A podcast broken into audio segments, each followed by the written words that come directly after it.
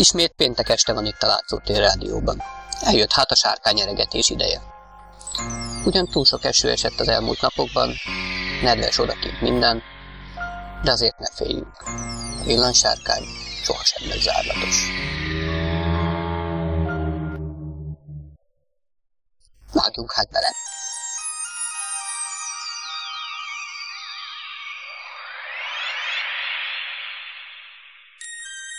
Mindjárt itt az elején szeretném elmondani, hogy én nem szeretnék a vasárnapi tilos maratonos eseményekkel különösebbképpen foglalkozni, tehát erről kivételesen nem lesz szó a mai adásban. Pár héttel ezelőtt, ugye amikor én elkezdtem ezt az egész rádiódást, akkor felelevenítettem néhány gyermekkori történetemet, hát most egy kicsivel későbbi időszakomból szintén történetek következnének, remélem mindenki élvezni fogja és jól szórakozik rajtam.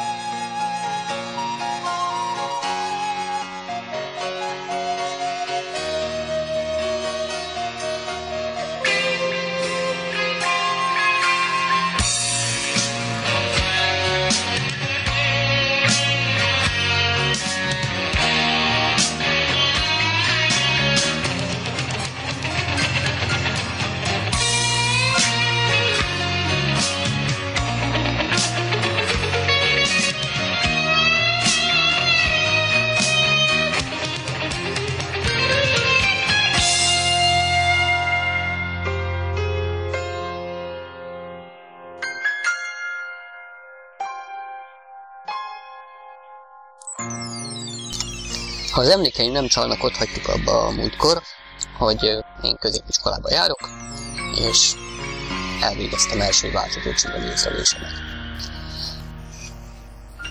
Nos, mindez ugye 1988-ban volt, ami nem volt azért egy olyan unalmas év semmilyen szempontból, de most maradjunk azt hiszem a csillagászati vonalon. 1989-ben megjelent a Egyesülési Törvény, amely gyakorlatilag ismét lehetővé tette azt, hogy civil szervezeteket, egyesületeket, alapítványokat alapíthassanak egyszerű emberek. Így mi is megragadtuk a lehetőséget. A második világháború után nem sokkal alakult meg a Magyar Csillagászati Egyesület.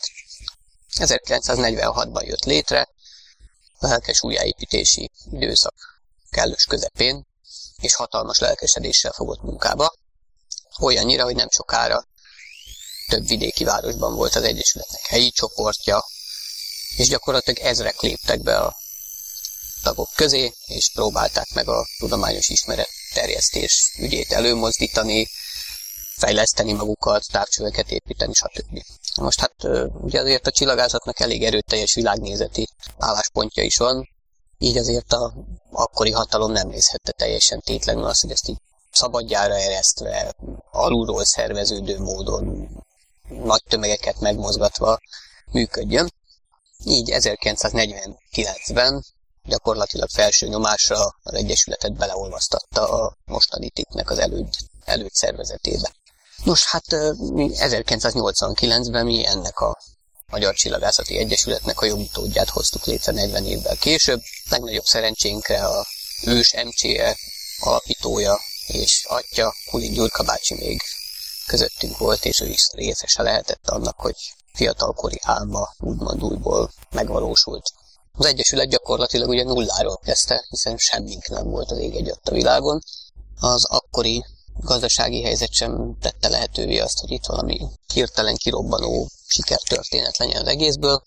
Így bizony magunk is egyszerű módszereivel fogtunk hozzá, hogy a csillagászati ismeretek terjesztését elvállaljuk. Ilyen volt például az, hogy távcsős bemutatókat tartottunk az utcán.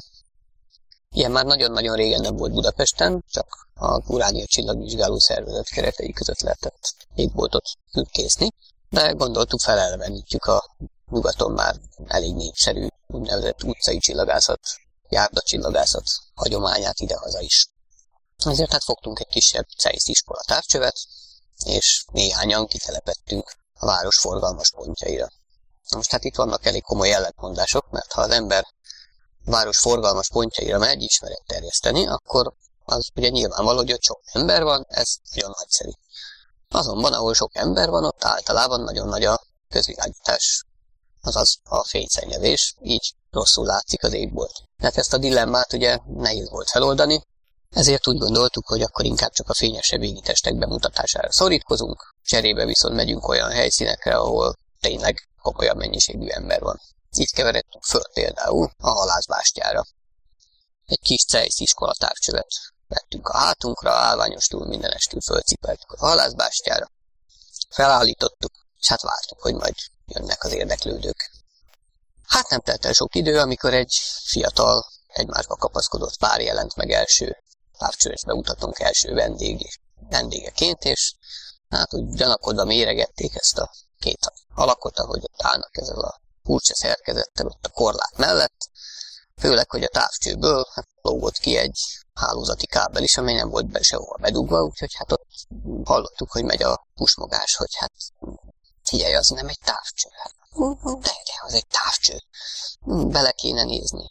Azt látod, nem működik, hát nincs is bedugva, mondta erre a leányzó a fiúnak, ami hát teljesen igaz volt, ugyanis a csillagok követésére szolgáló óragépnek a tápkábele valóban nem volt bedugva, lévén ugye nem volt áram és konnektora halászbástya korlátjánál, hát ezt a funkcióját nem tudtuk használni a távcsőnek, de ettől még ugye ez teljes értékű bemutatásra alkalmas műszer volt. Így kedves barátom fogta magát, és a konnektort simán átdugta a korlát rácsain, hogy hölgyem, most már be van dugva, lehet jönni távcsövezni. No, hát ennek örömére bele is tekintettek a távcsőbe, megnézték a holdat, nagy öröm volt minden.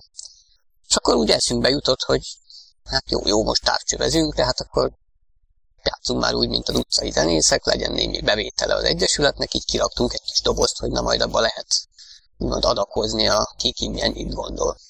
Nem nagyon működött a dolog, aztán rájöttünk, hogy hm, hát persze ott egy üres doboz senki nem tudja, mi a csodára való, így hát bedobtunk egy pár forintot. Na onnantól kezdve azért csörögtek a tízesek, huszasok, egy-egy turistától még papírpénz is érkezett, így némi kis bevételre is szert tudtunk tenni. Amint ugye már legalább két-három ember összegyűlt akkor már egyre több és több ember szeretett volna belenézni, így egész komoly kis bemutatót tudtunk tartani. Érdekes módon zömmel külföldi turistáknak. Erre akkor ébredtünk rá először, amikor megjelent egy kicsit korosodó úr, nem szó nélkül odajött a távcsőhöz, látta, hogy itt szabad belenézni, belenézett.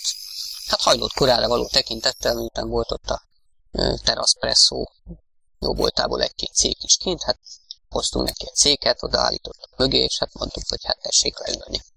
Tehát bácsika csak nem reagált a dologra, próbáltuk győzködni egyre nagyobb hanggal, hogy hát tessék leülni, hát hoztunk egy széket, hát csak magának. Mácsika csak nézelődött, nézelődött, néha egyet hm, hm, hm, mögött, majd kiegyenesedett, újtózkodott egyet, és egy ilyen thank you keretében bedobott egy szálast a dobozunkba. Akkor esett le, hogy ő gyakorlatilag nem értette, hogy mi éppen helyjel kínáljuk. Például volt egy kedves lengyel csapat, még hát félig mettig ittassan üveggel a kezükben jártak arra, és elkezdték fennhangon kiabálni, hogy ugye lengyel-magyar két jó barát, és egyébként is Kopernikus, és vaj, csillagászat, szuper, hogy jót, táv, jót távcsöveztek ők is, mentek tovább. 1991. októberi estéjén éppen volt bemutatón voltunk szintén fönt a halászbástyán, és amikor összepakoltunk, elindultunk hát visszavinni a távcsövet. Az ugye úgy nézett ki, hogy először a Várhegyről át kellett ugye jutnunk, hogy elért hegyre, ott leadni a műszert a Uránia csillagvizsgálóba, majd a kulcsokkal még elzarándokolni a Bartók Béla útra. Most hát itt már az első pontokon akadályba ütköztünk, ugyanis az utcák mindenhol tele, lezárva. Tört a taxis blokkád.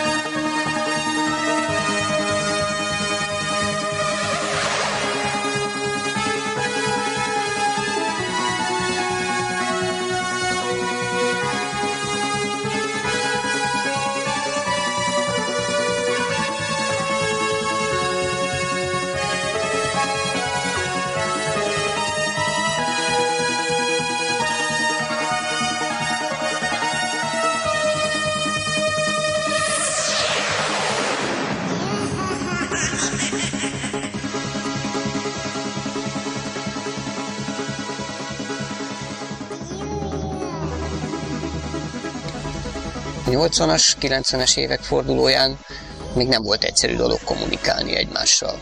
Így például egy-egy csillagászati felfedezésről is igencsak késve értesültünk. Ugyanekkor már létezett a világon az internet, azonban a napi gyakorlatban ez még nem volt hozzáférhető. Világon szétszórt csillagászati intézeteket telexben értesítették a legfrissebb eseményekről. Ezt a telexet a Nemzetközi Csillagászati Unió az IAU adta ki.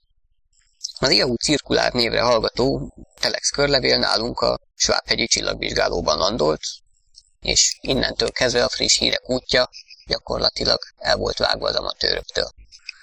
Szerencsére azonban volt olyan amatőr csillagásztársunk, aki fenndolgozott az intézetben, így az ilyen telexek vétele után általa megoldott volt a hír továbbítása.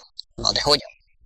Akkoriban az Egyesület havilapjának, a Meteornak volt egy speciális megfigyelőknek szóló melléklete, az úgynevezett Meteor gyors hírek. Ez úgy működött, hogy az ember a szerkesztőségbe eljuttatott néhány saját maga számára felcímzett és felbélyegzett borítékot, és amikor egy-egy ilyen telex üzenet megérkezett, akkor az abból szerkesztett egy-két oldalas gépelt híradást a szerkesztőségben berakták ezekbe a borítékokba, és postára lettek adva. Amikor pedig az utolsó boríték felhasználásra került, akkor mindig volt ott egy figyelmeztető üzenet, hogy amennyiben továbbra is igényt tartunk a és hírekre, legyünk szívesek küldeni újabb, felbélyegzett és felcímzett borítékokat. Gyorsabb lefolyású jelenségekről úgy adtunk hírt egymásnak, hogy szerveztünk egy telefonos riadóláncot. Körülbelül úgy, mint annak idején az őrsi riadóláncok, mindig meg volt szabva, hogy ki kit hív fel, és az illető akit felhívtak, az kiknek adja tovább a hírt. Persze ennek is azért gátat szabott az, hogy akkoriban azért a telefon nem volt annyira elterjedt. Mi például 13 éven keresztül vártunk a telefonra, csak valamikor 93-ban kaptunk egyet. Az országban szétszórt amatőr csillagászok elsősorban levélben tartották egymással a kapcsolatot. Én is több tucat amatőrtársammal voltam ilyen úton módon kapcsolatban, nagy volt hát a postaforgalom. Hetente tucat számra jöttek a levelek, mentek is, nem volt ez azért egy olyan rossz, rossz világ. Az Egyesületünknek volt egy havilapja, a Meteor című havilap, illetve hát a Meteor című havilap mai napig is létezik. Akkoriban a postai díjszabások azt írták elő, hogy ha nyomtatványként adunk föl valamit, már pedig úgy volt a legolcsóbb föladni, akkor nem lehet lezárni a borítékot, hanem spárgával vagy valamilyen úton, módon átkötve kell biztosítani azt, hogy posta igény szerint betekinthessen a küldeményben, ellenőrizve azt, hogy nem sértjük meg a előírásait. 1989 nyarán még ilyen spárgázós technikával csomagoltuk a meteort a havi postázás során, mikor is egyszer csak elfogyott a spárga. A, a csomagolás helyszíne az a Gellért hegy oldalában volt, a legközelebbi spárga lelőhely pedig ugye a Vámház körúton egy Röltex bolt lett volna, így hát felkerekedtem, és lementem ebbe a Röltex boltba. Bevásároltam a spárgákat, majd elindultam visszafelé, kezemben a Röltex rózsis nejlon szatyorral, benne néhány guriga egyszerű spárgával, és valahol ott a Vámház körúton, a vásárcsarnok bejáratánál hirtelen elém állt néhány tagba szakadt nagy darab James Bond szetes öltönyös figura, megállítottak, morconán végigmértek minket, majd pár pillanat múlva legnagyobb megrökönyödésemre az amerikai elnök jött ki a vásárcsarnok ajtaján, George Bush néhányunkkal kezet fogott, integetett, beszállt egy fekete autóba és eltűnt. Hát elég szürreális élmény volt az embernek egy spárgás szatyorral a kezébe, éppen akkor húzott el az orra előtt az amerikai elnök, akivel még kezet is fogott.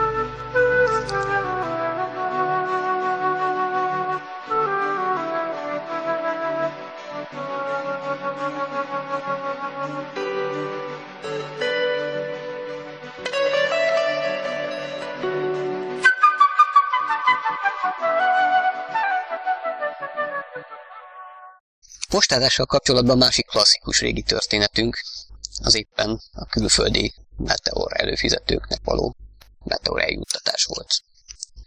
Hogy-hogy nem ugyanis régebbi időkben Erdélybe egyszerűen panaszkodtak a barátaink, hogy nem kapják meg a meteort. Nem nagyon tudtuk, hogy hol lehet a probléma, rendesen fel volt címezve, minden, de valahogy egyszerűen nem érkeztek meg. Egyszer csak gondoltunk egyet, és egy hirtelen ötlettől vezérelve valaki kitalálta, hogy postázzuk először Szlovákiába, Rimaszombati csillagvizsgálóba azokat a meteor példányokat, amelyek az erdélyi taktársaknak szólnak. Ott ők átcsomagolták egy Rimaszombati csillagvizsgálós szlovák borítékba, és így adták fel a meteorokat. Hogy, hogy nem, mindentől kezdve mindig megkapták az erdélyi amatőrtársak is a meteort.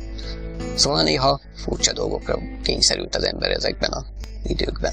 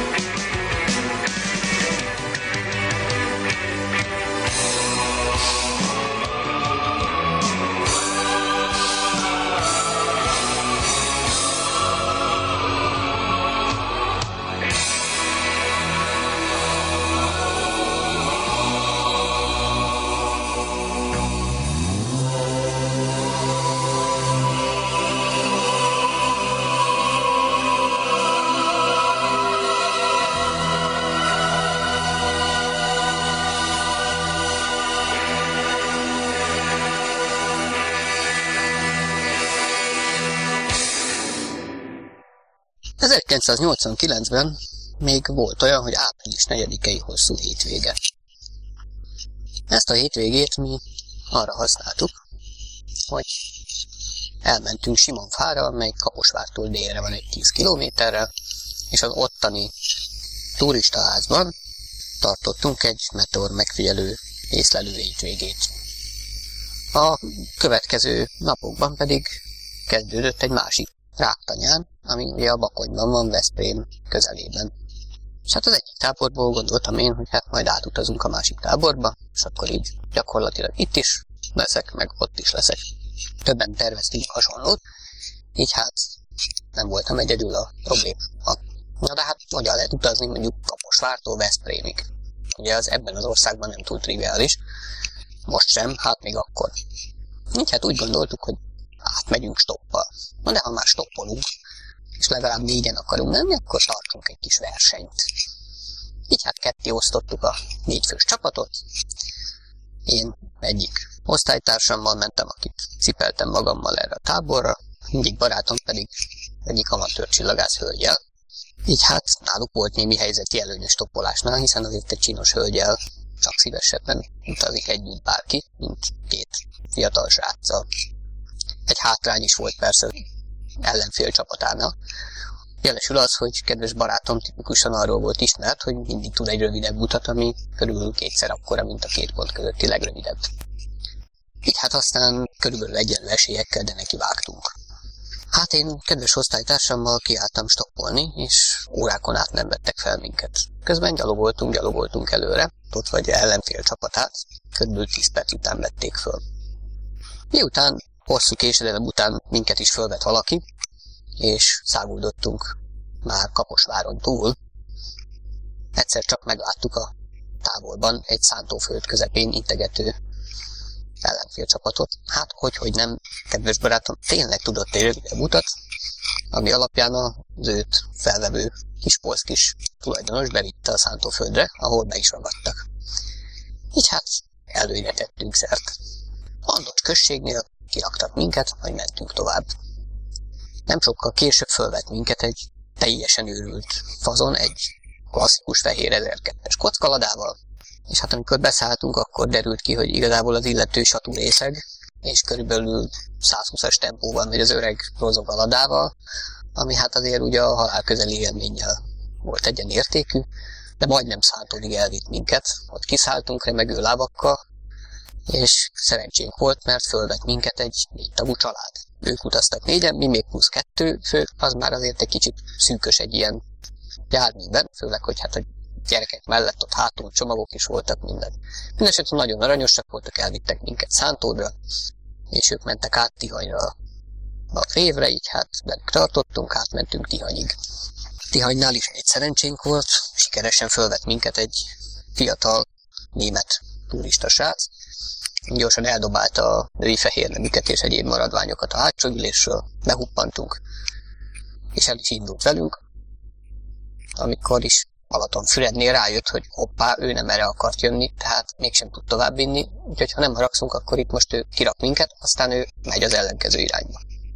Nagyon nem haragudtunk, hiszen azért csak előrébb jutottunk, viszont hát Füreden a busz megállóban rakott ki minket, ránéztünk a táblára, és pont ment egy busz Veszprémben. Tekintve, hogy akkor már igencsak estére járt az idő, úgy döntöttünk, hogy hát bizony elmegyünk azzal a busszal, úgy hát felszálltunk a buszra, elmentünk Veszprémig.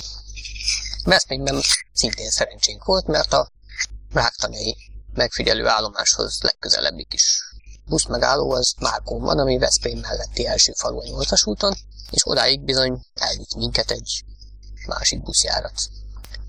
No, de eddigre már teljesen besötétedett. Na most tudni kell a dologhoz, hogy ekkoriban bizony még megvoltak a Magyarországon állomásozó szovjet csapatok a térségben, és bizony ott a Bakony ezen környékén meglehetős gyakorisággal állomásoztak.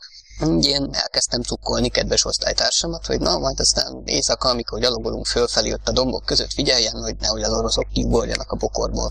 Egyébként ilyenre korábban volt példa. Lényeg a lényeg, hogy hát szegény osztálytársam már meglehetősen feszített idegállapotban volt, és hát ami azt illeti, én is rástresszeltem egy kicsit, hiszen zseblámpa nem nagyon volt nálunk, tehát a tök sötétben leszálltunk Márkón. Innen még 5 kilométerre van Hárskútfalu, és onnan még egy 5 kilométer az már a Dimbek-dombok közötti gyaloglás fölfelé a hegyre.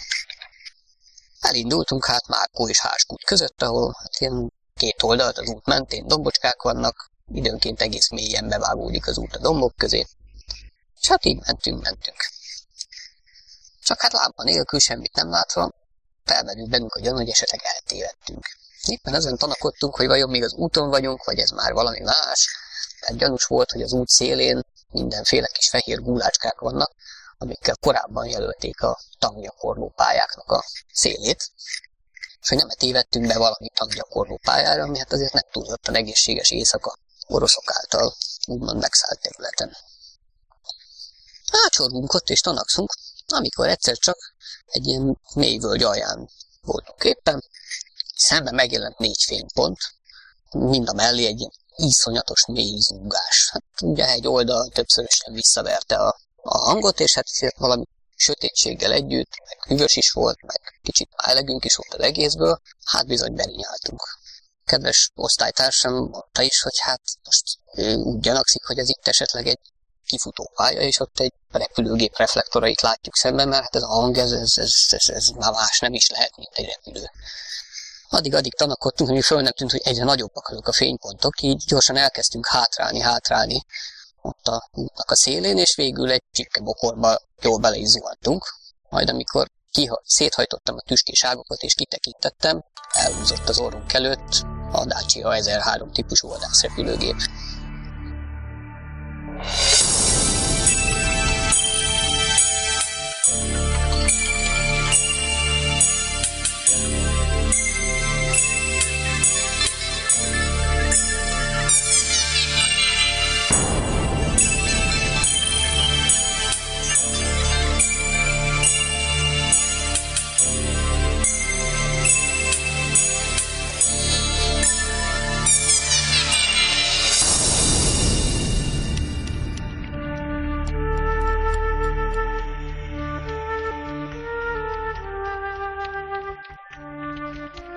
Hát egyrészt megkönnyebbültünk, aztán kisváltatva hatalmas röhögésbe törtünk ki, hogy ugyan már hogy lehet egy dácsiát vadászrepülőnek nézni.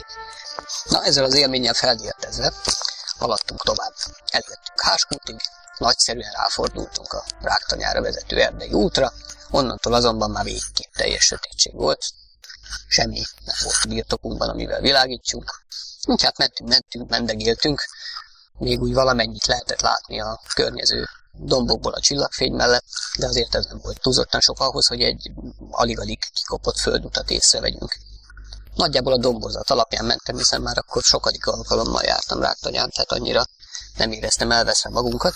Egész addig, amíg kedves osztálytársam meg nem állított, hogy ő neki valami rossz érzése van, és hogy ott van valami torony az út mentén, és, és, és hogy az, az szerintem az valami kilátó torony. És még pedig valamilyen őrtorony, és biztos ott vannak az oroszok. Előbb hányáztuk a hátizsákomra a 7x50-es volt az binokulát, Kálmán előre lopózott, hosszasan tanulmányozta a tornyot, majd visszasonfordált hozzám a bokol mögé, és közölte, hogy hm, hát itt bizony oroszok vannak. Hát gondoltam magamban, nem most kéne gyakorolni a nem nagyon létező orosz tudásomat, így hát ücsörögtünk egy kicsit a bokor tövében, gondoltuk elfogyasztjuk a vacsoránkat, és hát hogy falatozás közben ilyen mindenféle hangfoszlányok és duaj mulatozás hangjai szűrődtek oda hozzánk. Egy szót nem értettünk ugyan belőle, annyira foszlányos volt a hang, de egyértelműen valakik voltak. Na, ez megerősített minket abban a hitben, hát bizony itt a orosz laktanya szélénél vagyunk, kilátó. Inkább nem kéne tovább menni, úgyhogy hálózsákot kitekertük, be a pokor tövébe, megbújtunk és meghúztuk magunkat. Hát az éjszaka még csak-csak hallottuk ezt a mulatozó, zuhajkodós hangokat, de nagy nehezen álomba szenderültünk. Másnap reggel arra ébredek, hogy két-három amatőr társam áll mellettem, és fennhangon rögve ébrezget nekem minket. Hogy hát mi ugyan már mit csinálunk itt. Akkor tűnt föl, hogy gyakorlatilag száz méterre vagyunk a célponttól, azaz a ráktanyai megfigyelő házikónk bejáratától, és a duhaj mulatozás hangjai azok kedves már megérkezett amatőr társainknak a jókedvéből származtak. A katonai kilátó torony pedig egy hatalmas nagy villanyoszlop volt, aminek a tetején egy nagy olajtranszformátor és a hozzá tartozó kis szerelő platform volt, és ezt nézte Kálmán barátom az éjszakában kilátó toronynak. Azért volt valós találkozásunk is az orosz hadsereggel. Szintén ráktanyán történt. Az egyik észlelő hétvégén, akkor a reggel arra ébredtünk, hogy a terület gondoka fennhangon ordítva kergeti az orosz kiskatonákat a házikó melletti réten, miszerint, hogy sztoj, sztoj, hogy a jó anyád! Az orosz katonák kezében a előző este kint felejtett műanyag mosdólaborjaink voltak, Feri pedig ökölrázva kergette őket keresztül a réten. A kiegyensúlyozott tájékoztatás érdekében azért el kell meséljek egy másik történetet is itt, szintén orosz hadsereg és csillagászat kapcsolata. A Komárom-Esztergom megyei amatőr csillagászok által szervezett táborokban például az orosz katonák rengeteget segítette. Ők hordták föl lajtos kocsival a vizet a tábor helyszínre, és egyébként is rengetegszer segítettek fuvarozni mindenfélét, sőt volt olyan nyár is, amikor a nyári tábornak a résztvevőit kihívták lőversenyre, és a orosz gyakorló lőtéren amatőr csillagász kontra orosz hadsereg lőgyakorlat és lőverseny zajlott. Szóval a kapcsolatok mindig attól fügtek, hogy éppen az aktuális helyen levő emberek hogy álltak a dolgokhoz. Nem önmagában az oroszokkal volt baj,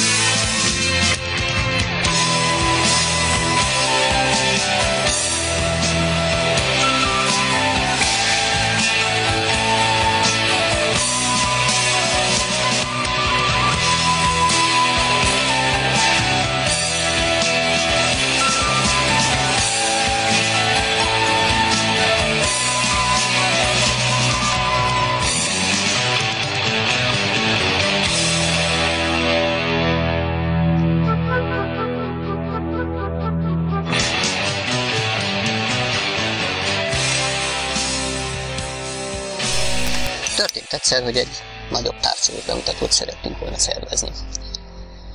Korábban is tudtuk már, hogy taktársaink között van Zorán, és azt is tudtuk, hogy a Kalipszó rádióban péntekenként ő műsort vezet.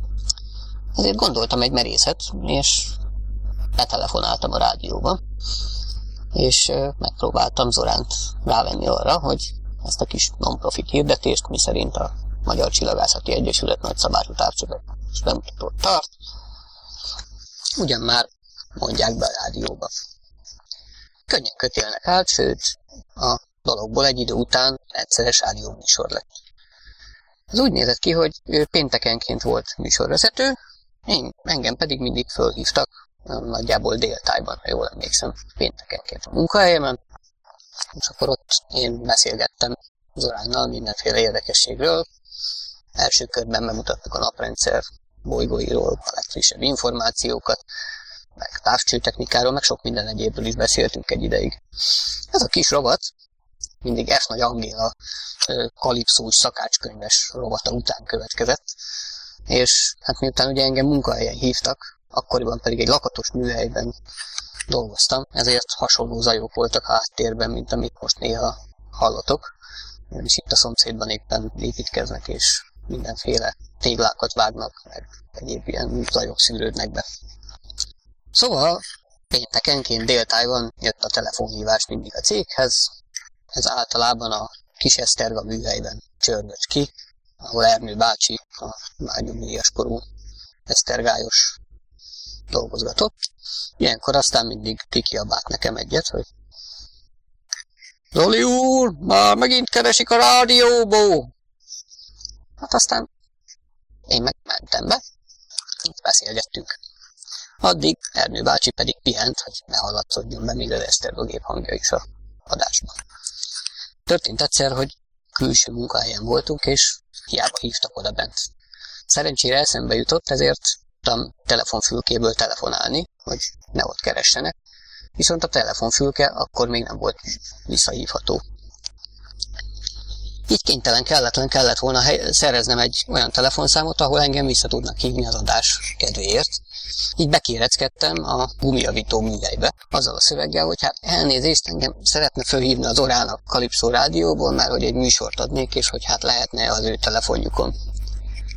Hát eleinte kezdtek hülyének nézni, de hát aztán a főnök úgy gondolta, hogy na, hát ha igaza van ennek a szerencsétlennek, így belement a dologba.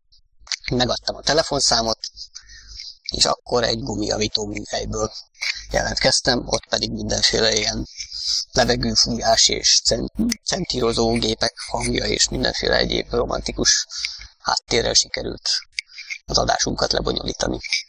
Szóval voltak néha ilyenek is. Amiért most ezt a rádiós dolgot felhoztam, az megint csak egy távcsöves bemutatós élmény. Történt ugyanis, hogy egyszer a Normafa melletti Anna réten volt egy nagyon nagy távcsős bemutatónk, hogy több ezer ember volt jelen, Hélból Pistaköst mutattuk be. Talán még esetleg itt a látszótér hallgatók között is van valaki, aki annak idején ott volt. Nos, hát akkor ért az a kellemes élmény, hogy álltam a távcső mögött, és hát gyerekeknek mutattam a üstököst, amikor is az egyik gyerkőcöt kísérő nagymama ilyen érdekes hangon rám szólt az éjszakában, hogy fiatal ember, nem maga az, aki a Zoránnal szokott péntekenként a rádióban. Teljesen ledöbbentett, hogy megismert valaki a hangom alapján az éjszaka, és ez olyan kellemes érzés volt.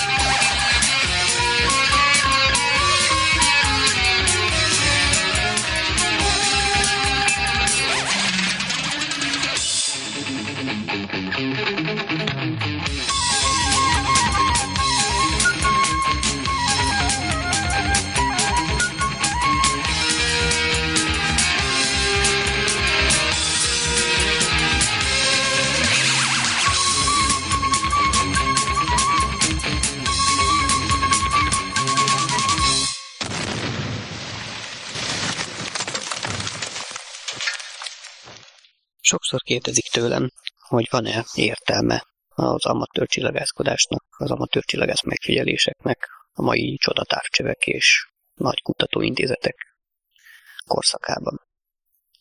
Határozott igennel válaszolhatunk a kérdésre. Miért is? Több okból is vannak olyan hirtelen feltűnő égi jelenségek, amelyekre a nagy intézetek kicsit lassabban, lomhábban reagálnak. Nem csak a szervezeti felépítésük miatt, hanem azért is, mert a távcsőidők bizony hosszú évekre előre ki vannak már osztva. Kutatók százai akarnak a legnagyobb távcsövekkel dolgozni. Ezen túlmenően az automata megfigyelő programok és mindenféle üstökös kisbolygókereső programok mellett a mai napig vannak eredményes, amatőr, üstökös és kisbolygó felfedezők. Ezen a részterületen is számos eredménnyel tudunk hozzájárulni a világ fejlődéséhez. Harmadrészt és nem utolsó sorban rettenetes mennyiségű égi objektum van, amelynek folyamatos nyomon követésére szükség lenne. Így például csak változó csillagból sok százezer van az égbolton. Ezek folyamatos követése gyakorlatilag megoldhatatlan a profi obszervatóriumok által. Egyszerűen nincs annyi távcső, nincs annyi ember. Így az alapkutatásokban is komoly részünk van.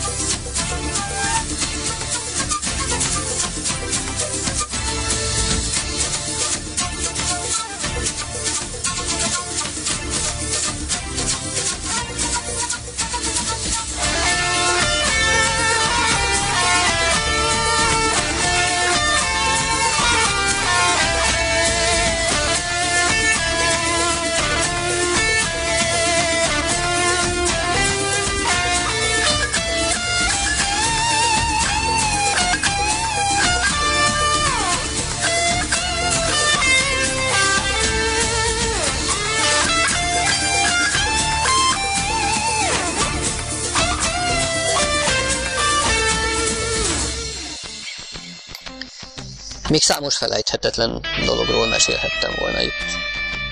Beleértve a talán mindannyiunknak felejthetetlen 1999. augusztus 11-i teljes napfogyatkozást, rengeteg fogyatkozást, olyan hullócsillagzáporokat, amelyet rajtam kívül a világon talán tucatnyian láttak, és még számos érdekességet.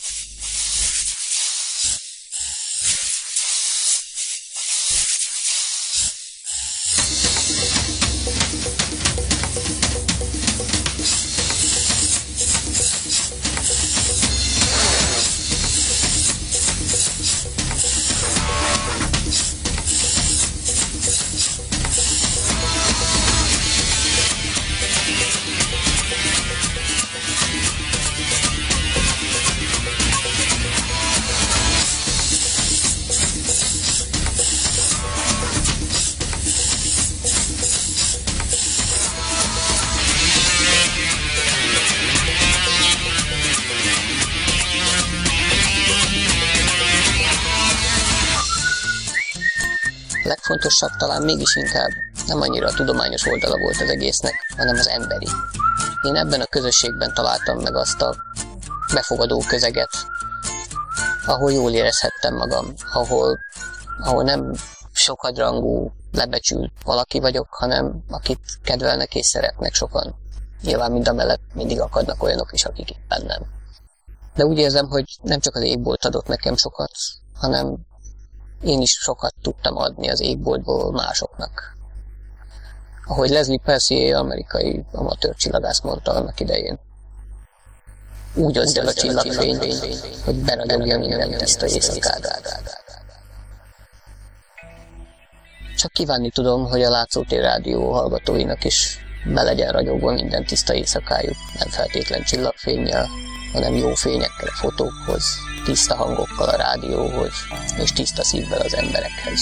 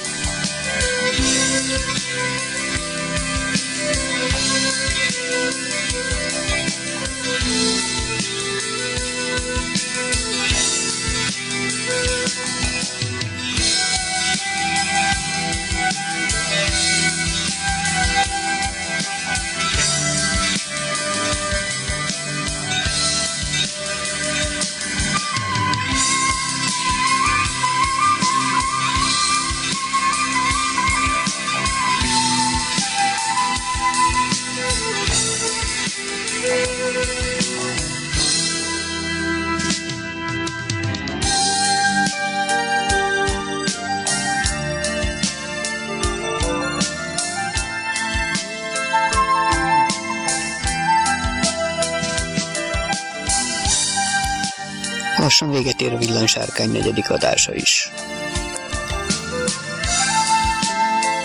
Ebben az adásban a Solaris együttes Marsbéli Krónikák című lemezéről válogattam zenéket.